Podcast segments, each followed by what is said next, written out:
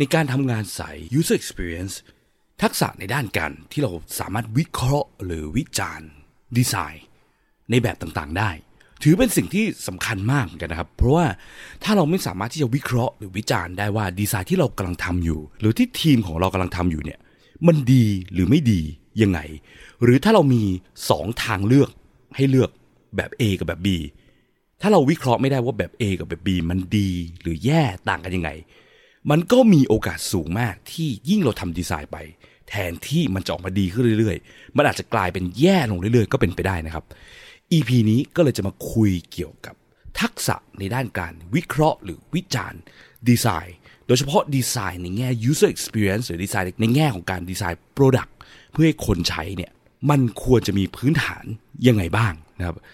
สิ่งที่เราควรจะต้องโฟกัสในการที่ถ้าเราอยากจะพัฒนาทักษะด้านเนี้ย เราควรต้องโฟกัสในเรื่องไหน สิ่งที่สำคัญมากกว่าน้อยกว่าคืออะไร และข้อผิดพลาดที่เรามักจะพบเกี่ยวกับการวิเคราะห์หรือวิจารณ์ดีไซน์ในแง่ user experience เนี่ยมีอะไรบ้าง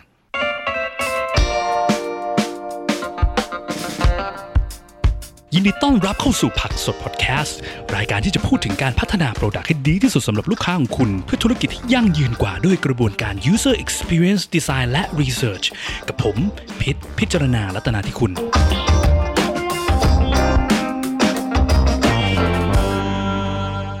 สวัสดีครับ EP นี้เราก็จะมาคุยเกี่ยวกับสิ่งที่มันเหมือนจะเป็น basic เนอะแต่มันก็ไม่ได้ basic ขนาดนั้นแล้วกันนะครับ คือทุกคนที่ทำในเรื่อง UX design ควรจะต้องทำในเรื่องของการวิเคราะห์ดีไซน์ที่ตัวเองทำอยู่ให้ได้ว่ามันดีหรือไม่ดีเนาะสมมติเรามีไอเดีย 2 ไอเดียในการทำดีไซน์เนี่ยไอเดีย A กับ B เราจะวิเคราะห์ยังไงดีว่าแบบ A กับแบบ B แบบไหนดีกว่ากัน เพราะถ้าเราวิเคราะห์ไม่ได้เนี่ยเราก็จะทำมั่วๆไปเรื่อยๆเนาะ based on sense หรือ feeling ของเรา ซึ่งมันมีโอกาสสูงมากที่มันจะผิดใช่ไหมดังนั้นแปลว่ายิ่งเราทำดีไซน์ไปเรื่อยๆเราเจอทางเลือก A B A B A B ไปเรื่อยๆ ระหว่างทางเนี่ย มันก็มีโอกาสที่มันจะออกมา แย่ลงเรื่อยๆ ก็เป็นไปได้ใช่ไหมครับซึ่งเป็นสิ่งที่เราไม่ต้องการดังนั้นจุดหนึ่งที่มันสำคัญมากของคนที่ทำเรื่อง UX จริงๆ ก็ไม่ใช่แค่คนทำ UX นะคนที่ทำ Product ทำ Digital Product Design แล้วกัน คนที่เป็น PO คนที่เป็น Business อะไรเงี้ย ก็ควรจะมีทักษะในด้านนี้เหมือนกันนะครับเพราะว่า ปกติแล้วในการวิเคราะห์ดีไซน์เนี่ยมันก็ไม่ได้มีแค่ตัวเราเป็นคนวิเคราะห์คนเดียวเนาะอย่างน้อยก็ต้องมีคนอื่นในทีมที่อาจจะมานั่งวิเคราะห์หรือวิจารณ์ดีไซน์ที่ทำมาอยู่เหมือนกันนะครับสำหรับคนอื่นที่ไม่ได้เป็นคนทำดีไซน์เองเนี่ยแล้วมานั่งวิเคราะห์หรือวิจารณ์ดีไซน์ที่ทีมทำหรือว่าคนที่เป็น UX ทำเนี่ยถ้าเขาไม่ได้เข้าใจถึงพื้นฐานของการวิเคราะห์หรือวิจารณ์ UX design ที่ดีเนี่ยมันก็มีโอกาสสูงมากที่คอมเมนต์ที่คนเหล่านี้เขาได้คอมเมนต์ออกมาเนี่ย มันจะเป็นสิ่งที่มันไม่ valid นะมันไปคนละทางนะครับเชื่อว่าคนที่เป็น UX designer หลาย ๆ คนเนี่ยน่าจะเคยเจอเนาะหลาย ๆ ครั้งเราก็พยายามฝึกฝน skill ของเราใช่ไหมในการทำให้การวิเคราะห์หรือวิจารณ์ดีไซน์เราอะมันดีขึ้นเรื่อยๆเนาะอาจจะไปศึกษาเทคนิคทฤษฎี ไปอ่านนั่นอ่านนี่มาเนาะไปดูตัวอย่าง case study ต่างประเทศมาอะไรเงี้ยแต่พอเราเอาดีไซน์ของเราให้คนที่เป็นตำแหน่งอื่น หรือว่าแม้กระทั่งคนในทีมเดียวกันก็ตามเนาะ แล้วคนเหล่านี้เขาไม่ได้เข้าใจถึงพื้นฐานหรือหลักการในการวิเคราะห์หรือวิจารณ์ดีไซน์ที่ดีเนี่ยหลายๆครั้งคอมเมนต์ที่มันได้มา มันก็จะมีความแบบเอี่ยงวะใช่ไหมครับเชื่อว่าน่าจะเคยเจอกันทุกคนเนาะอาจจะมากหรือน้อยก็แล้วแต่ที่แล้วแต่ทีมเนาะบางครั้งส่วนมากอาจจะเป็นคนจากทีมอื่นเนาะเพราะเขาไม่เข้าใจถึงฟังก์ชันการทำงานของทีม UX ว่าทีม UX ทำงานยังไง อาจจะเป็นคนที่เป็น PO คนสาย Business บอสเราไงเนาะ พวกเอ่อ C level ทั้งหลาย CTO CEO เอามาดูดีไซน์เองแล้วเขาก็วิจารณ์ แล้วคอมเมนต์บางอย่างมันฟังดูแบบ อีอย่างว่ามันไม่เห็นจะเกี่ยวกับการทำให้ประสบการณ์การใช้งานของ user มันดีขึ้นเลยนะครับ EP เนี้ยก็เลยอยากจะชวนมาคุยนะว่าไอการวิเคราะห์หรือวิจารณ์ดีไซน์เนี่ยมันมีประมาณไหนยังไงบ้างนะครับ หลักการพื้นฐานทฤษฎีที่อย่างน้อยเราควรต้องรู้เนี่ยรู้อะไรบ้างนะครับ แล้วก็พวก common mistake เนะที่มักจะเจอกันบ่อยๆนะครับ ก็อย่างที่เมื่อกี้พูดไปเนะทีมอื่น เวลาที่เขาคอมเมนต์มาแล้วมันฟังดูอีหยังวะเนี่ย ลักษณะมันเป็นยังไงบ้างนะครับซึ่งต้องขอบอกไว้ก่อนเนาะว่า EP เนี้ย based on ประสบการณ์ส่วนตัวของผมล้วนๆ มันอาจจะไม่ถูกต้องร้อยเปอร์เซ็นก็เป็นไปได้นะครับ ถ้าผู้ฟังเคยเจอเคสแปลกๆอื่น หรือว่ามีจุดที่ไม่เห็นต่างไม่เห็นด้วยอะไรเงี้ยนะครับก็สามารถที่จะคอมเมนต์ไว้ได้เลยนะครับ หรือว่าส่ง feedback มาให้ทางเราก็ได้นะครับ ผมก็อยากเรียนรู้จากคนอื่นเพิ่มเติมเหมือนกันนะครับ โอเค เรามา เข้าถึงเรื่องการวิเคราะห์และวิจารณ์กันดีกว่านะครับ ที่ใช้สองคำนี้เพราะว่าผมมองว่าจริงๆ การวิจารณ์มันก็ต้องเกิดจากการที่เราวิเคราะห์ได้ก่อนเนาะเพียงแต่การวิจารณ์ก็คือการที่เราพูดออกไปเนาะให้คนอื่นฟังใช่ไหมเราเป็นคนวิเคราะห์ แล้วบอกคนอื่นที่เป็นคนทำดีไซน์ส่วนถ้าเราเป็นคนทำดีไซน์เองเนี่ยเราต้องวิเคราะห์ตัวเราเองให้ได้เนาะดังนั้นส่วนตัวผมมองว่าทั้งคู่มันก็มีพื้นฐานอยู่ที่คำว่าวิเคราะห์เหมือนกันนะเนาะพี่แต่ว่าคาว่าวิเคราะห์เนี่ยมันจะฟังดูเวอร์ไปสมมติ ถ้าใช้ชื่อตอนว่าเรามาวิเคราะห์ดีไซน์กันดีกว่า บางคนอาจจะแบบเฮ้ยฟังดูทางการจริงจังจังวะเขาวิจารณ์ดูเหมือนจะเป็นคำที่คนน่าจะคุ้นเคยกันมากกว่าเนาะแต่ว่าเอ่อให้รู้ไว้กันเนาะว่าทั้งคู่เนี่ยมันก็มีพื้นฐานในเรื่องเดียวกันคือต้องวิเคราะห์ให้ได้ ส่วนวิจารณ์คือวิจารณ์ออกไปให้คนอื่นฟังอะเนาะทีเนี้ยพอเวลาที่เราพูดถึงคาว่าการวิจารณ์ หรือวิเคราะห์ดีไซน์ก็แล้วแต่เนี่ยนะก็อย่างที่เรารู้กันดีใช่ไหมในพอดแคสต์นี้ก็พูดถึงหลายครั้งก็คือ เรื่อง ดีไซน์คนมักจะนึกถึงเรื่องวิชวลดีไซน์หรือความสวยงามหน้าตามาก่อนนะเนาะซึ่งที่เคยพูดมาใน EP เก่าๆทั้งหมดใช่ไหมครับ UX พูดถึง user experience มันไม่ได้มีแค่หน้าตาเนาะหน้าตาเป็นส่วนสุดท้ายที่เราควรทำด้วย สิ่งที่มันสำคัญกว่าคืออะ useful usable ใช่ไหมสองอย่างนี้ หรือ Product ที่สร้างมาเนี่ยมันตอบโจทย์นี้แก้ปัญหาให้คนจริงไหม และมันใช้งานได้ง่ายไหมนะครับ ดังนั้นทีเนี้ยพอเราพูดถึงเรื่องการวิเคราะห์วิจารณ์ UX หรือ user experience design เนี่ยก็อยากจะให้โฟกัสไปยังการวิเคราะห์หรือวิจารณ์ ในเรื่อง useful กับ usable เป็นหลักนะครับ แน่นอนว่าการวิเคราะห์หรือวิจารณ์ในแง่ความสวยงามเนี่ยมันก็ถือเป็นการวิเคราะห์วิจารณ์ UX ได้นะ เพียงแต่ว่าจะขออนุญาตไม่ลงรายละเอียดตรงนั้นเท่าไหร่แล้วกันนะครับ เพราะว่าหน้าตาความสวยงามเนอะมันเป็นสิ่งแรกที่คนเห็น มันก็เลยทำให้มักจะเป็น คอมเมนต์แรกที่คนมักจะพูดถึงเนาะหรือวิจารณ์ดีไซน์ เวลาที่เราสร้าง product อะไรมาสักอย่างเนาะแบบนึกภาพใช่ไหมแบบดีไซน์แอปมาโอ้โหทำหน้าจอมาครบเลยนั่งคิดถึงพวก error message ต่างๆนานาสุดท้ายคนที่มาวิเคราะห์วิจารณ์เห็นครั้งแรกปุ๊บ สิ่งที่เขาจะ pay attention คือพวกสีสันความสวยงามแล้วหน้าตาปุ่ม ไอคอนโลโก้แอปอย่างเงี้ยซึ่งมันไม่ใช่สิ่งแรกที่เราควรจะต้องโฟกัสใช่ไหมเพราะมันไม่ใช่ประสบการณ์ทั้งหมดที่มัน matter เวลาที่คนใช้งาน แต่ก็วิเคราะห์วิจารณ์กันได้เนาะคือสมมติเรามี session เนอะภาษาอังกฤษเรียกว่า critique session session ที่เราทำดีไซน์มา แล้วคนในทีมมานั่งล้อมวง แล้วช่วยกันวิเคราะห์วิจารณ์ว่าไอ้ที่ทำมาเนี่ยเป็นยังไงบ้าง คนในที่ประชุมตรงนั้นจะวิเคราะห์วิจารณ์เรื่องความสวยงาม เรื่องหน้าตาเรื่องสีสันได้ แต่พึงระวังไว้ว่าอย่าให้นั่นเป็นเนื้อหาหลักของการวิเคราะห์วิจารณ์ทั้งเซสชันนั้นนะครับถ้าเซสชันนั้นมีวัตถุประสงค์เพื่อ วิเคราะห์วิจารณ์ดีไซน์ทั้งหมดทั้งโฟล์เนาะคีปเรื่องวิชวลเป็นส่วนน้อยเนาะจะวิจารณ์ว่าตรงนี้ไม่สวยตรงนั้นไม่ดีวิจารณ์ได้ แต่อย่าให้มันเป็น priority หลัก และจริง ๆ ถ้าสมมติว่ามีคนเป็น moderator ของเซสชันนะคอยคุมว่าเดี๋ยวเราจะคุยเรื่องอะไรกันบ้างเนี่ยก็คีปให้เรื่องวิชวลเนี่ยเป็นส่วนสุดท้ายที่เราจะคุยกันก็ดีนะครับ เพราะว่าเราจะได้ไปโฟกัสเรื่องอื่นที่สำคัญกว่าคือเรื่อง useful usable ไงทีนี้โอเค มาลองคุยถึงเรื่อง useful usable บ้าง เวลาที่เราจะวิเคราะห์วิจารณ์ useful usable เนาะ จากประสบการณ์ส่วนตัวที่ผมเจอมาเนี่ยคือ เราสามารถวิเคราะห์วิจารณ์ในแง่ useful usable หรือการใช้งานจริงเนี่ยเราสามารถสวมหมวกได้ใน 2 แบบนะครับ แบบแรกคือสวมหมวกเราเป็น user เองจริง ๆ กับ 2 คือสวมหมวกในฐานะที่เราเป็น expert นะครับในฐานะ user เองจริง ๆ เนี่ยสิ่งที่เราวิเคราะห์วิจารณ์ได้ก็คือ การลองคิดถึงเคสที่มันเป็นไปได้เนาะเช่นถ้าดีไซน์เป็นแบบนี้ เวลาที่คนเข้ามาใช้งานจริงเนี่ย มันน่าจะมีโอกาสเกิดเคสอะไรแปลกๆไหม มันน่าจะง่ายหรือมันน่าจะยากไหมดีไซน์ที่ทำมาเนี่ยมัน support flow การใช้งานของคนส่วนมากจริง ๆ หรือเปล่านะครับ ซึ่งไอ้การวิเคราะห์วิจารณ์เคสที่เป็นไปได้เนี่ยก็อาจจะเช่นแบบเรากำลังทำดีไซน์อีคอมเมิร์ซแอปเนอะหน้าเช็คเอาท์พอมาถึงหน้าที่กำลังจะจ่ายเงินเนี่ย อะเนี่ยเข้ามาถึงแล้วเรามีตัวเลือกให้คนเลือกแบบช่องทางการจ่ายเงินแบบ 15 แบบเงี้ยมันเยอะมาก แล้วเราก็ต้องแบบบังคับให้คนกดปุ่มเลือกช่องทางการจ่ายแล้วก็เปิดอีกหน้าหนึ่งแล้วก็ต้องกดเข้าไปอีกลึกสองสาหน้าอย่างนี้กว่าจะเห็นช่องทางการจ่ายทั้งหมดได้อะไรเงี้ยซึ่งมันมีโอกาสสูงที่คนบางคนอาจจะไม่เห็นบางช่องทางที่เขาใช้บ่อยๆแล้วคิดว่าระบบนี้ไม่มีอะไรเงี้ยพอเราเห็นเคสพวกนี้เราสามารถวิเคราะห์วิจารณ์ได้เลยนะเฮ้ยตรงนี้มันยากไปหรือเปล่าเพราะเรารู้ว่าคนส่วนมากเขาต้องการจ่ายเงินด้วยวิธีนี้นะนะครับหรือบางอย่างอาจจะเช่นแบบ ระบบเราไปจำที่อยู่จัดส่งล่าสุดไว้เสมอ แล้วเวลาที่เข้ามาหน้านี้มันก็ออโต้เลือกที่อยู่จัดส่งสุดท้ายไว้ ซึ่งดันทำเป็นฟอนต์ตัวเล็กเขียนซ่อนอยู่ในมุมหนึ่งของหน้า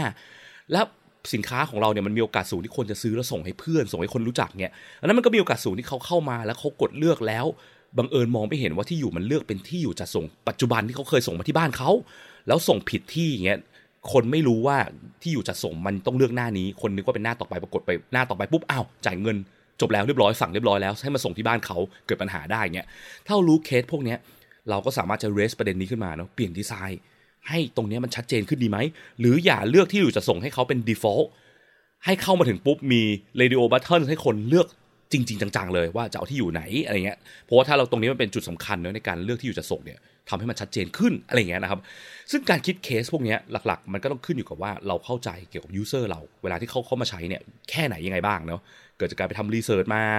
บ้างไหมไปคุยกับ user จริงบ้างไหมดู stat ประกอบไหมตัวเราเองเป็น user ไหมเราเคยใช้ระบบอะไรแบบนี้หรือเปล่า แล้วเราจินตนาการตัวเราเองใช้อะเป็นไงบ้าง ซึ่งการที่เราจะวิเคราะห์วิจารณ์ในฐานะ user ได้เนี่ยสิ่งสำคัญคือ เราควรจะต้องมีประสบการณ์ในเรื่องนี้นะครับในหรือระบบใกล้เคียงเนี่ยในการใช้งานด้วยตัวเองมา เยอะๆนะครับ วิธีการฝึกฝนตรงนี้ก็คือว่าเวลาที่เราไปใช้งานระบบนั้นระบบนี้เนาะพยายามถามตัวเองตลอดวิเคราะห์ตัวเอง มองตัวเองจากมุมบุคคลที่สามเนาะเข้าไปใช้แบบธรรมดาก่อนอะเข้าไปใช้เอ้ยตรงไหนที่เรารู้สึกว่ามันใช้ยากเอ้ยตรงนี้มันงงเอ้ยเราเกิดปัญหา นั่งตั้งคำถามก่อนเลย มันเกิดเพราะอะไรวะตอนนั้นมันเป็นยังไงวะสิ่งที่เราคิดในใจที่มันแวบเข้ามาแวบแรกคืออะไรวะ นะครับแล้วพยายามเก็บรวบรวมเนี่ยประสบการณ์พวกเนี้ยเยอะๆเก็บไว้นะครับ มันจะช่วยให้เราสามารถจินตนาการเคสที่มีโอกาสเป็นไปได้เวลาที่เราทำดีไซน์ หรือเวลาที่เราไปวิจารณ์ดีไซน์ของคนอื่น ได้ดียิ่งขึ้นนะครับซึ่ง common mistake ของการที่คิดว่าตัวเองเป็น user เนี่ยที่มักจะเจอกันบ่อยมากเนี่ยคือ คนที่คิดว่าตัวเองเป็น user ไม่เคยเป็น user เองมาก่อน หรือเคยเป็น user มาเอง แต่ว่าไม่เคยวิเคราะห์ตัวเองในมุมบุคคลที่3แบบที่เมื่อกี้บอกเนาะไม่เคยมานั่งตั้งคำถามถามว่าตอนที่เราใช้เราเกิดปัญหาไหมเราไม่เกิดปัญหาเพราะอะไรอย่างเงี้ยแต่พอเข้ามาอยู่ในโหมด user ปุ๊บคนเหล่านี้อยากจะ make comment อยากจะวิเคราะห์วิจารณ์ แค่เพื่อให้มีเรื่องพูดนะคือแบบแค่อยากจะพูดเลยเอ้ยมันอาจจะตรงนี้จะเป็นไปได้ปะคะตรงนั้นจะเป็นไปได้ปะคะ แต่สิ่งที่พูดมาเนี่ยคำถามคือมันเกิดจริงหรือเปล่า หรือ user ทั่วไปมีโอกาสเป็นอย่างนั้นจริงหรือเปล่า เช่นแบบ ที่เคยเจอมานะคือบางทีอาจจะเป็นคนจากทีมอื่นทีม business อะไรเงี้ยที่เขาก็ไม่ได้มีประสบการณ์ในการนั่งวิเคราะห์เกี่ยวกับประสบการณ์การใช้งานระบบต่างๆ UX ต่างๆเนาะคือพอเขาเห็นดีไซน์ทีมอื่นทำมา เขาคิดในใจไปเลย เออเออควรจะมีไอ้นี่เพิ่มมาควรจะมีปุ่มสักสามปุ่มไหมปุ่มใช้คำแบบนี้ดีกว่าในใจเนาะแล้วเขาก็ไปคิดเคสแบบจินตนาการขึ้นมาเองนะว่าแบบเนี่ย user ถ้าเกิดสมมติ user เขาอยากจะ edit รายการสั่งซื้อตอนที่ซื้อไปแล้วอะค่ะ จะทำได้ยังไงได้บ้างคะ แต่ปรากฏว่าสิ่งที่เราเคยเห็นมาไม่เคยมี user ทำแบบนั้นเลยสักคนเนาะหรือสิ่งที่ user ทำอะมันมีช่องทางอื่นที่มันช่วยอยู่แล้ว คือเช่นต้องไปโทรหา call center อยู่แล้ว ซึ่งระบบมันทำได้ง่ายกว่าอะไรเงี้ยการที่มา make comment แบบนี้อาจจะไม่ค่อย make sense เท่าไหร่ เพราะว่ามันไม่ใช่เคสที่มีโอกาสเป็นไปได้จริงนะซึ่งก็ต้องระวังตัวเราเข้าไปอยู่ในโหมดนั้นนะส่วนมากมันมักจะเกิดเวลาที่เราแค่อยากคอมเมนต์เนาะแต่ว่าเราไม่รู้จะพูดอะไรใช่ไหมเราก็เลย make พวกเคสพวกนี้ขึ้นมา ซึ่งมันอันตรายนะมันเกิดปัญหามากกว่า นะครับหรือถ้าเราเจอคนอื่นในทีมที่เขา make comment แบบนั้นเนะ่ยเราอาจจะต้องลองเอา Data เอาข้อมูล เอาสิ่งที่เราเคยคุยกับ user มา argue นะครับมายันว่าเฮ้ยที่ผ่านมามันไม่เคยมีความต้องการแบบนี้นะ มันไม่เคยมี user ต้องการทำแบบนี้เรื่องนี้ใช้แบบนี้นะครับ ที่เราเคยฟัง user มาเขาพูดแบบนี้ อะไรเงี้ยนะครับ แล้วก็จะสังเกตเห็นได้อย่างหนึ่งนะครับว่าไอการ make comment ในฐานะ user เนี่ย มันจะเป็นเหมือนการทำ user testing แบบเร็วๆเนาะ โดยใช้ตัวเราเป็น user แทนการไปทำ user testing จริงๆ ซึ่งมันก็ไม่ได้ดีร้อยเปอร์เซ็นต์หรอก แต่อย่างน้อยมันเร็ว มันง่ายกว่าเนาะ ถ้าเราจินตนาการถึงเคสพวกนี้ได้ด้วยตัวเองเยอะๆ เร็วๆ เนี่ย มันก็จะช่วยให้เราลดโอกาสที่จะมีปัญหาแบบมหาศาลตอนไปทำ user test อะแล้วการทำ user test มันก็ไม่สามารถที่จะจับปัญหาได้ครบทุกอย่างร้อยเปอร์เซ็นต์อยู่แล้วทุกอนูเนาะ แต่เราคนเป็นดีไซเนอร์เนี่ยเราควรต้องคิดถึงเคสให้ได้มากที่สุด แทบจะทุกอนูที่มันมีโอกาสเป็นไปได้นะครับ นี่คือแบบแรกเนาะการวิเคราะห์วิจารณ์ โดยที่สมมติว่าตัวเราอยู่สวมหมวกในฐานะ user นะครับแบบที่ 2 คือการวิเคราะห์วิจารณ์โดยสวมหมวกในฐานะที่เป็น expert และเป็นผู้มีความรู้และ ในฐานะผู้มีความรู้หรือ expert เนี่ยมันไม่ใช่แค่ว่าเรามองว่าเฮ้ยตัวเรามีความรู้เว้ยดังนั้นเราสามารถที่จะวิเคราะห์วิจารณ์ได้หมดทุกอย่าง มันก็ไม่ได้นะครับ ต้องมาวิเคราะห์กันก่อนว่าไอ้คาว่าการมีความรู้เนี่ยความรู้ในแง่ไหนนะครับ ในสาย expert เนี่ยถ้าลองวิเคราะห์คำว่า expert ดีๆเนี่ยเราก็จะสามารถแบ่งคำว่า expert ได้เป็น 2 แบบเหมือนกันนะแบบแรกผมเรียกว่า domain expert นะแบบที่ 2 เรียกว่า UX หรือ usability expert นะครับจริงๆก็มีแบบที่3เนี่ยคือ visual expert นะก็อะในฐานะ สาย visual เนาะถ้าคนที่เขามีความรู้ในเรื่องเกี่ยวกับการทำ visual design เก่งๆเนี่ยการดีไซน์ให้มันสวยนู่นนี่นั่นอะไรเงี้ย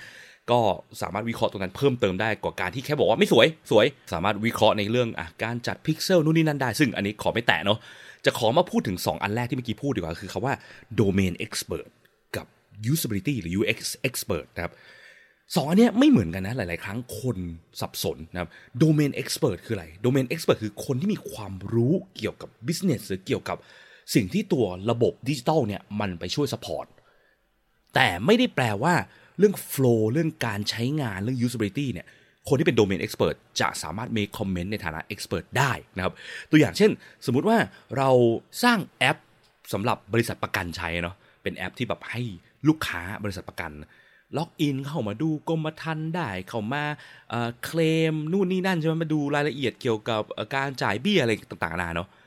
คนที่เป็นโดเมนเอ็กซ์เพรสก็อาจจะเป็นผู้เชี่ยวชาญด้านประกันตัวนั้น เช่น อาจจะเป็นคนที่ทำงานอยู่ในทีมประกันเลย คนที่เคยรู้ว่าหลักการของประกันการเคลมการอะไรอย่างเงี้ยมันเป็นยังไง รู้เกี่ยวกับโฟล์การทำงานต่างๆ ดีนะครับอ่าหรือถ้าแอปมันมีฟังก์ชันพวกแบบประเมินราคาเบี้ยประกัน ของคนแต่ละแบบได้ หรือว่า pre approve เนาะคำนวณดูว่าคุณจะได้รับอนุมัติประกันได้ยากง่ายขนาดไหนได้อะไรเงี้ยคนที่เป็น domain expert ก็จะเป็นคนที่มีความรู้เกี่ยวกับอัลกอริทึมนะลอจิกกระบวนการในการใช้คิดใช้คำนวณแบบนั้นนะครับคนพวกนี้จะไม่ใช่คนที่เป็น expert ในแง่ UX หรือในแง่ usability การ design flow ให้ใช้งานง่าย ใช้งานยากนะครับ และเขาก็ไม่ควรที่จะมา make decision ว่าเนี่ย ฉันรู้จักเกี่ยวกับหลักการทำงานของประกันชีวิตดีนะ ดังนั้นหน้านี้ควรจะเป็นเช็คบ็อกแทนที่จะเป็น drop down list หรือว่าหน้านี้คำที่ใช้บนชื่อปุ่มควรเป็นคำนี้แทน เพราะว่าคำแบบนี้ฉันว่ามันใช้ง่ายกว่า แบบนี้ไม่ได้ แต่ถ้าเกิดเขาจะ make comment ในฐานะที่เป็น expert นะเกี่ยวกับโดเมนนั้น เช่น เออ ตรงเนี้ยใช้คำแบบนี้ไม่ได้ค่ะ มันมีกฎหมายกฎเกณฑ์ที่เขาบังคับว่าต้องเขียนคำอีกแบบหนึ่งเพื่อจะได้ชัดเจนต่อผู้บริโภค ในแง่กฎหมายอะไรเงี้ยอันนี้ได้นะซึ่งมันอาจจะกลายเป็นว่าคำที่ถูกกฎหมาย กลายเป็นคำที่เข้าใจยากสำหรับยูเซอร์มาก ๆ ก็เป็นไปได้นะซึ่งก็จะต้องกลายเป็นงานของคนที่เป็น UX เนี่ยมาช่วยกันหาคำหรือช่วยกันหาวิธีเพื่อสื่อสารนี้ให้ชัดเจนยิ่งขึ้นที่ทำให้ user ที่เข้ามาใช้ไม่งงนะครับ domain expert เนาะ make comment ได้ในแง่ที่เกี่ยวกับ logic เกี่ยวกับตรรกกะเกี่ยวกับการทำงานของสิ่งที่แอปพลิเคชันไปสนับสนุนเนาะ เช่น กระบวนการหลังบ้านมันต้องมีการคิดอะไรยังไงบ้าง และมันจำเป็นที่ต้องรับ input อะไรจาก user บ้างอะไรเงี้ยซึ่งคนที่เป็น UX ก็อาจจะเอาข้อมูลพวกนี้ไปดีไซน์ต่อนะโอเค ต้องรับข้อมูล 7 แบบ เราจะใช้ text box แบบไหนยังไง เขียน message ยังไงเพื่อ user เข้าใจว่ากำลังกรอกข้อมูลพวกนี้เพื่ออะไร แต่ว่า Domain Expert จะไม่ใช่คนที่ถนัดในเรื่อง flow หน้าจอต่างๆเนาะเรื่อง usability เรื่องการออกแบบให้ใช้งานง่าย เรื่องการ UX writing การเลือกคำที่เหมาะสมบน UI บนหน้าจอ แยกให้ถูกนะครับ อีกกรณีหนึ่งของ domain expert ที่เรามักจะเจอคือคนที่เป็นบอสในองค์กรนะเนาะเช่นแบบอ่าเนี่ยฉันเป็นผู้เชี่ยวชาญทำงานในวงการประกันมา 25 ปี เมื่อก่อนเวลาที่ลูกค้าซื้อประกันเนี่ยไม่เคยมีใครเขาสนใจฟังก์ชันอะไรแบบนี้เลยนะ ตอนที่เขาซื้อผ่านตัวแทนประกันน่ะมีแอปขึ้นมาฟังก์ชันแบบนี้ไม่เวิร์กแน่นอน ไม่ต้องใส่ หรือบางอย่างอาจจะเป็นแบบเนี่ย ตอนที่เราขายประกันผ่านตัวแทนประกันเนี่ย ลูกค้าชอบถามคำถามนี้กับตัวแทนประกันมากเลยนะ ดังนั้นเราควรต้องเอาสิ่งนี้มายัดใส่ในแอปพลิเคชันเราด้วย เพราะเป็นสิ่งที่ลูกค้าต้องการแน่นอน สังเกตเห็นไหมมันเป็นคาว่าลูกค้าต้องการแน่นอน รีบ judge needs ของ user based on context ที่ไม่เหมือนกันเนาะการที่คนถามคำถามกับตัวแทนประกัน ไม่ได้แปลว่าเขาจะถามคำถามนี้กับแอปพลิเคชันเสมอไป อาจจะใช่หรือไม่ใช่ก็ได้ ซึ่งมันควรต้องเกิดจากการที่ไปทำ user test user research เพิ่มเติมนะครับดังนั้น domain expert ข้อควรระวังคืออยู่ในวงการนี้มานานมากนะครับเห็นอะไรมามาก ก็ไม่ได้แปลว่าคุณรู้จัก user ทุกอย่างดีพอเสมอไป หรือคุณรู้จักวิธีการดีไซน์การออกแบบ usability ให้ดีการเลือกใช้ control ที่ถูกต้อง message แบบไหนที่เหมาะกับการเขียนบนหน้าจอโมบายที่มีเนื้อที่น้อยๆเนี่ย มันไม่ได้แปลว่าคุณรู้พวกนี้ได้ดีพอเสมอไปนะครับดังนั้นต้องระวังนะคนที่เป็น domain expert มักจะทำ common mistake พวกนี้กันนะครับ ทีนี้ expert แบบที่2นะครับคือ UX expert หรือ usability expert นะครับ คนกลุ่มนี้มักจะเป็นกลุ่ม expert ที่ไม่ค่อยได้รับเครดิตจากคนอื่นเท่าไหร่นะครับ เพราะว่าหลาย ๆ ครั้งเนี่ยเวลาที่อยู่ใน session ของการวิเคราะห์วิจารณ์หรือ design critique เนี่ย คนในทีมก็มักจะคิดถึงเคสนั้นเคสนี้เป็นไปได้เนะบางคนก็คิดถึง solution ในใจว่ามันควรต้องมีแบบนี้ฉันวาดภาพในใจมาแล้ว คนที่เป็น UX คุณทำมาเนี่ย คุณไม่ได้รู้ดีหรอกฉันรู้ดีกว่าอย่างเงี้ยซึ่งไอคนที่บอกว่ารู้ดีกว่าอาจจะเป็นอย่างที่บอก domain expert นะไม่ใช่ UX expert และหลาย ๆ ครั้ง ก็ถ้าพูดตามตรงนะคือ UX expert เนี่ยหรือคนที่ทำ UX design ก็ไม่ได้มีความรู้เกี่ยวกับเรื่อง usability อะไรที่เป็นเพียงพอ ผมย้ำคาว่า usability มาแทนที่ UX ในที่นี้บ่อยๆ เพราะว่า usability ถือเป็นพาร์ทที่สำคัญมากของ user experience เนาะดังนั้นถ้าเราอยากจะเป็นคนดีไซน์ user experience ที่ดีเนี่ยควรต้องมีพื้นฐานเรื่อง usability ที่ค่อนข้างแน่นและดีเพียงพอนะครับ ก็คืออย่างน้อยควรต้องมีการไปศึกษาคาว่า usability คืออะไรเนาะศึกษาเกี่ยวกับเรื่องอะ heuristic evaluation นะครับ ซึ่งอันนี้เอาขอแอบขายคอร์สนะครับ คือเรากำลังเปิดคอร์ส heuristic evaluation workshop นะครับ วันที่ 29 ตุลาปี 2022 วันเสาร์สิ้นเดือนนี้เนาะตอนที่พอดแคสต์นี้ออกนี่ยังเป็นราคา early bird อยู่นะครับ ใครสนใจก็รีบจับจองบัตรก่อนได้นะครับ เพราะเปิดปีละครั้งเท่านั้น โอเค กลับมาตรงนี้เนาะอย่างน้อยต้องมีความรู้เกี่ยวกับเรื่อง usability ที่ค่อนข้างดีเพียงพอ ครับอย่าคิดว่าการสร้างของให้ใช้งานง่าย หรือเรื่อง usability เนี่ยมันเป็นแค่การแบบใช้เซนส์น่ะเออใช้แค่แบบเรามองดีไซน์เราในมุมของ user อย่างเดียวแล้วมันจะเพียงพอ แค่คิดว่าเออแบบนี้ฉันว่ามันง่ายดีแบบนี้ง่ายกว่าแบบนั้นนะเซนส์ฉันว่ามาแบบนี้อะไรเงี้ยมันไม่เพียงพอนะครับหลักๆเนี่ยเราต้องมีพวกหลักการพื้นฐานเนาะซึ่งหลักการพื้นฐานของเรื่อง usability เนี่ยมันก็จะเกี่ยวข้องกับ พวก psychology พวกการประมวลผล information ในหัวของคนอะไรอย่างนี้ด้วยประกอบนะครับ ซึ่งต้องรู้พวกนี้ด้วย เพราะว่าเวลาที่เราวิเคราะห์และวิจารณ์เนี่ยโดยเฉพาะการที่ไปวิจารณ์ดีไซน์ของคนอื่นในทีมเนี่ยมันไม่ใช่แค่ว่าเรารู้สึกว่าอย่างนั้นอย่างนี้มีหลักการนิดๆหน่อยๆในหัวแล้วมันจะเพียงพอ เราต้องสามารถถ่ายทอดหรือสื่อสารออกมาให้อีกฝั่งหนึ่งเข้าใจได้และมันต้อง convincing enough เนอะหรือคือฟังแล้วมัน อ๋อ มันน่าเชื่อถือนะ มันไม่ใช่สิ่งที่คอมเมนต์ที่พูดมาลอยๆ เพราะว่าหลาย ๆ ครั้งเนี่ย ถ้าสมมติว่าคนในทีมที่ดีไซน์ไม่ได้มีประสบการณ์เยอะ มันจะกลายเป็นทุกคนพูดด้วยเซนส์พูดด้วยความรู้สึกส่วนตัวลอยๆ กันหมดทุกคน แล้วมันก็จะตัดสินใจไม่ได้ว่าตกลง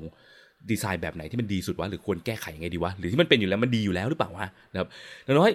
ถ้าเราเรียนรู้เกี่ยวกับหลักการเช่น heuristic evaluation เนี่ยที่ผมพูดถึงบ่อยเนี่ย มันเป็นหลักการที่ผมได้เรียนก็ตั้งแต่ตอนเรียนปโทนะครับอย่างทุกวันนี้ก็เป็นหลักการ number one หลักการแรกที่ผมอยากจะสอนน้องๆในทีม ให้รู้เลย เพราะว่ามันไม่ใช่แค่ว่ามันช่วยให้เราวิเคราะห์ถึงดีไซน์ที่มันเป็นว่ามันดีไม่ดียังไงได้นะ มันช่วยให้เราสามารถสื่อสารกับคนในทีมเข้าใจได้ง่ายขึ้นด้วย เช่นสมมติเราบอกว่า เอ้ย ปุ่มเนี่ย ผมว่ามันปุ่มมันไม่ดีอะไม่ดีแล้วไงอะเราแก้ไงอะมันไม่ชัดเจนใช่ป่ะแล้วก็สมมติเราสามารถมีคอมเมนต์ได้ว่าปุ่มเนี้ยมันไม่ดีเพราะมันไม่ชัดเจนมันผิดหลัก heuristic ข้อ 1 visibility of system status ไม่ชัดเจน ดังนั้นวิธีแก้มันควรต้องทำให้มันเกิดความชัดเจนมากยิ่งขึ้น อะไรเงี้ย มันจะทำให้น้ำหนักของ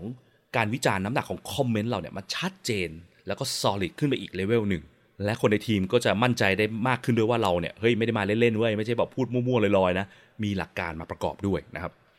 และพวกหลักการพวกนี้นอกจาก heuristic นะมันก็จะมีอย่างอื่นที่มันอาจจะเกี่ยวข้องด้วยเช่น Fitts's lawนะหลักการเกี่ยวกับการที่ว่า การออกแบบปุ่มให้คนกดยิ่งมีขนาดเล็กหรือไกล มันยิ่งกดยากอะไรเงี้ยถ้าเราบอกเออเนี่ยมันปุ่มมันอยู่ไกลมากเลยนะ มันเหมือนผิดหลัก Fitts's law นะครับ มันทำให้คนกดยากอะไรเงี้ยหรือ Hick's law หลักการที่ว่ายิ่งมีตัวเลือกให้คนเยอะเท่าไหร่มันยิ่งเลือกยาก ถ้าแบบเข้ามาถึงเฮ้ยโอ้โห user เปิดมาถึงเจอซัดตัวเลือก 15 อันเลยเหรอครับ อันนี้มันจะผิดหลัก Hick's law นะครับอะไรเงี้ยเนาะมันก็จะช่วยให้การ make comment ในฐานะ UX expert ของเราเนี่ยมัน solid มันแน่นขึ้นนะครับ แต่ก็ต้องพึงระวังนิดนึงเนาะหลาย ๆ ครั้งอะที่เคยเจอมาคือน้องๆที่เรียนคลาส heuristic หรือว่าอ่านผิวเผินลอยๆเนาะเขาทำความเข้าใจคอนเซปต์ลอยๆ เพราะว่าจริง ๆ คอนเซปต์ของ heuristic evaluation เนี่ยมันไม่ยากมันสามารถไปอ่านเองทำความเข้าใจ 10 ข้อนั้นนะได้ภายใน ไม่กี่ชั่วโมงด้วยซ้ำนะครับจริงๆทางพักซุสเราก็มีไลฟ์เนาะเกี่ยวกับ heuristic มาไปตามดูได้นะครับไอตอนในในพักสดพอดแคสต์นี่ก็มีนะตอนเก่าๆที่เขียนว่าเสวนา UX heuristic ต่างๆนานามีตอนที่แล้วก็เพิ่งเป็นเสวนา UX heuristic ข้อหนึ่งเหมือนกัน error recovery นะครับ ซึ่งตอนนี้เราก็ทำไลฟ์ไป 9 ข้อแล้วเหลือข้อหนึ่งครับ ยังไม่จบซะทีเดียวนะครับ ซึ่งหลาย ๆ ครั้งเนี่ยคนมาฟัง concept นะทำความเข้าใจ concept คร่าว ๆ แล้วก็หลักการนี้ไปใช้ในการวิเคราะห์จริง ๆ เลย ซึ่งมันมักจะเกิดปัญหาคือ เวลาที่ไป comment design เนาะแล้วก็พยายาม base onที่เราอ่านมาไวๆเนี่ยมันกลายเป็นว่ามันไม่ค่อย work เท่าไหร่ เพราะว่ามันจะมีความมึนคือคนฟังก็แบบ ใช่เหรอวะ เกิดขึ้นได้นะครับ ดังนั้น heuristic evaluation ก็เป็น skill ที่ต้องฝึกฝนเหมือนกัน มันก็เลยเป็นเหตุผลที่ว่าเราเลยจัดไอ้เวิร์กช็อปนี้ขึ้นมา พยายามจัดปีละครั้งได้อย่างน้อยให้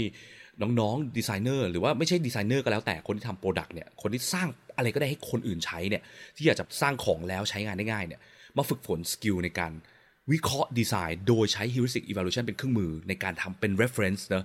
คือไม่ใช่แค่รู้ heuristic เดียวแต่เอาไปใช้ต่อด้วยทำยังไงเนี่ยซึ่งอันนี้เป็นสกิลที่ต้องลองทำแล้วต้องมีคนที่มีประสบการณ์ในการทำมาคอย provide feedback นะครับซึ่งอันนี้ก็จะเป็นโอกาสอันดีเนาะที่เราจะได้มา provide feedback ตรงนี้ ส่วนพวกไลฟ์ทั้งเสวนา UX ต่างๆเนี่ยเราไม่สามารถที่จะ provide feedback ให้กับทุกคนที่เข้ามาฟังได้เนาะเพราะว่ามันเป็นการสื่อสารทางเดียวใช่ไหมครับอันนั้นก็เออก็เลยแนะนำตัว workshop ตัวนี้นะครับ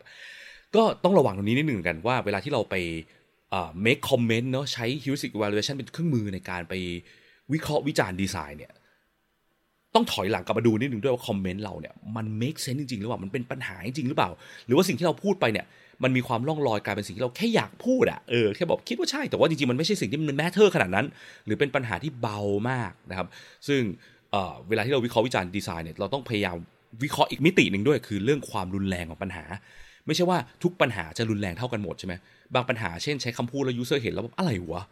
พูดเลยวะ แต่ว่าไม่ได้กระทบเลยนะ user ก็สามารถไปต่อใน flow ได้ทำซื้อของจนจบในแอปอีคอมเมิร์ซเราได้เนี่ยก็ถือว่าไม่ใช่ปัญหาที่แรง แต่บางอย่างเป็นคำที่ user เห็นแล้วพูดคำเดียวกันเลยว่าอะไรวะ แต่ user เกิดความกังวลไม่กล้ากดซื้อแล้วอะไรวะมันทำไมมันบอกอย่างนี้วะแล้วถ้าเกิดฉันกดซื้อไปเงินฉันจะหายแล้วไม่ได้ของหรือเปล่าวะหรือกดซื้อแล้วจะซื้อผิดชิ้นหรือเปล่าวะไม่กล้าซื้อว่ะกดออกดีกว่า ปัญหาเนี้ยเรียกว่าปัญหาที่รุนแรงมาก เพราะมันกระทบต่อการใช้งานยูเซอร์ที่ไปต่อในโฟล์การใช้งานจริงๆนะครับซึ่งหลาย ๆ ครั้งน้องๆที่ยังมีประสบการณ์ไม่ค่อยเยอะเท่าไหร่เนี่ยก็มักจะไม่สามารถที่จะวิเคราะห์ถึงความรุนแรงของปัญหาได้เนาะแล้วก็หลาย ๆ ครั้งพยายาม make comment แต่คอมเมนต์ดันเป็นสิ่งที่ไม่ค่อย valid เท่าไหร่นะครับซึ่งตรงนี้ก็ต้องฝึกฝนเช่นเดียวกัน ดังนั้นสรุปคือในฐานะ UX หรือ usability expert เนี่ยพยายามศึกษาหลักการ ที่มันเกี่ยวข้องกับ usability พวกนี้เยอะๆเนาะแล้วฝึกการนำหลักการพวกนี้มาใช้ประกอบการ make comment ของเราด้วยนะครับไม่ใช่พูดลอยๆ แต่ว่าเวลาพูดควรต้องมีหลักการประกอบด้วยนะครับ แล้วก็อีกปัญหาหนึ่งเนาะเกี่ยวกับการวิเคราะห์และวิจารณ์ที่ไม่ดีมากๆ เวลาที่ผมสอนนักศึกษา หรือสอนน้องในทีมเนี่ยจะบอกเสมอว่า อย่าให้พี่เห็นเลยนะว่ามันมีการคอมเมนต์ชาวบ้านคอมเมนต์ดีไซน์วิเคราะห์ดีไซน์กันแบบนี้นะครับก็การพูดลอย โดยใช้ความรู้สึกเป็นหลักเนอะแถมยังบอกไม่ได้ด้วยว่ามันที่มันไม่ดีมันไม่ดีเพราะอะไรทุกอย่างแบบเซนส์ร้อยเปอร์เซ็นต์เลยซึ่งอันตรายมากนะครับเซนส์ร้อยเปอร์เซ็นต์ไม่พอยังไม่สามารถที่จะอธิบายถึงปัญหาได้ชัดเจนด้วย เช่น ไปวิจารณ์ดีไซน์ของคนในทีมว่า แย่ว่ะ จบ แย่ยังไง ไม่รู้อธิบายไม่ได้รู้แต่แย่ หรือแบบไม่ชอบเลยอะจบ ไม่ชอบยังไง ไม่รู้รู้แต่ว่าใช้เซนส์เซนส์มันบอกว่าไม่ชอบนะอันตรายนะครับ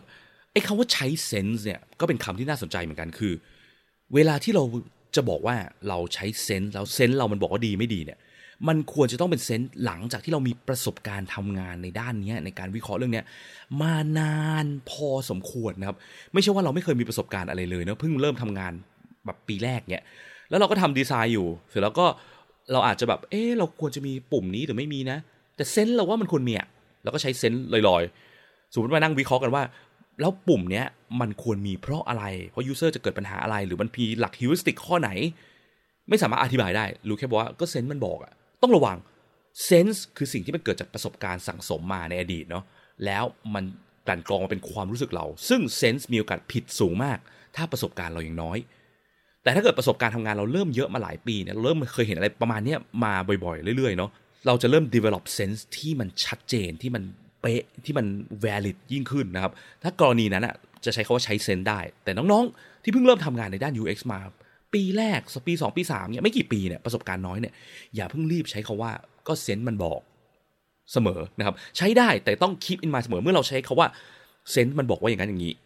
ให้เราพยายามหาหลักการอื่นมาช่วยยัน point ของเรื่อง sense เราด้วย ถ้าเราหาไม่ได้ มันมีโอกาสสูงที่ sense เรา มันจะไม่ถูกต้อง sense เรามันจะผิดพลาดนะครับ พยายามเรียนรู้มากขึ้นเรื่อยๆเรื่อยๆเรื่อยๆนะครับ อืมไม่งั้นการที่เรา make comment อย่างเดียวโดยที่มันไม่ valid เนี่ย comment ของเรามันจะไม่ใช่สิ่งที่เรียกว่า constructive criticism หรือว่า comment ที่มันช่วยให้มีการพัฒนา product ได้ดียิ่งขึ้นแหละ แต่มันจะกลายเป็น destructive criticism คือสักแต่อยากจะ comment อะอยากจะวิจารณ์ไปเรื่อยๆ แต่การวิจารณ์ไม่ได้ช่วยให้ product มันดีขึ้นนะครับ ซึ่งเป็นสิ่งที่อันตรายมากนะครับ ก็ขอสรุป EP นี้เนาะ พูดถึงเกี่ยวกับโหมดการวิจารณ์ใช่ไหม เราสามารถวิเคราะห์วิจารณ์ design product ในมุมของ UX ได้ใน 2 รูปแบบคือ user กับ expert นะครับจริงๆมันมีอีกแบบหนึ่งคือแบบ visual แต่ขอไม่พูดถึงแล้วกันเพราะมันเป็นสิ่งที่คนมักจะทำกันบ่อยๆเยอะๆอยู่แล้วนะครับแล้วหลายคนก็จริงๆก็เก่งกว่าผมเยอะนะคนที่จบสายวิชวลมาวิเคราะห์วิจารณ์ได้ว่าตรงนี้มันสวยไม่สวยเพราะอะไรจัดองค์ประกอบมันดีไม่ดียังไงทำให้มันสวยขึ้นทำยังไงได้บ้างอะไรเงี้ยอันนี้ขอละไว้แล้วกันนะครับอันนี้เราพูดถึงในแง่การใช้งานนะ useful usable ทีเนี้ยไอ้แง่การใช้งานนะสองโหมด user กับ expert ใช่ไหม user คือ วิเคราะห์วิจารณ์ในแง่ ถ้าเรามองตัวเราเป็น user เข้ามาใช้งานระบบแบบนี้มันมีโอกาสที่จะเกิดปัญหาอะไรไหมตรงไหนที่มันดูโอเค ตรงไหนที่มันดูไม่โอเค ตรงไหนที่ดูอ่านยากอ่านง่ายเนอะซึ่งการจะ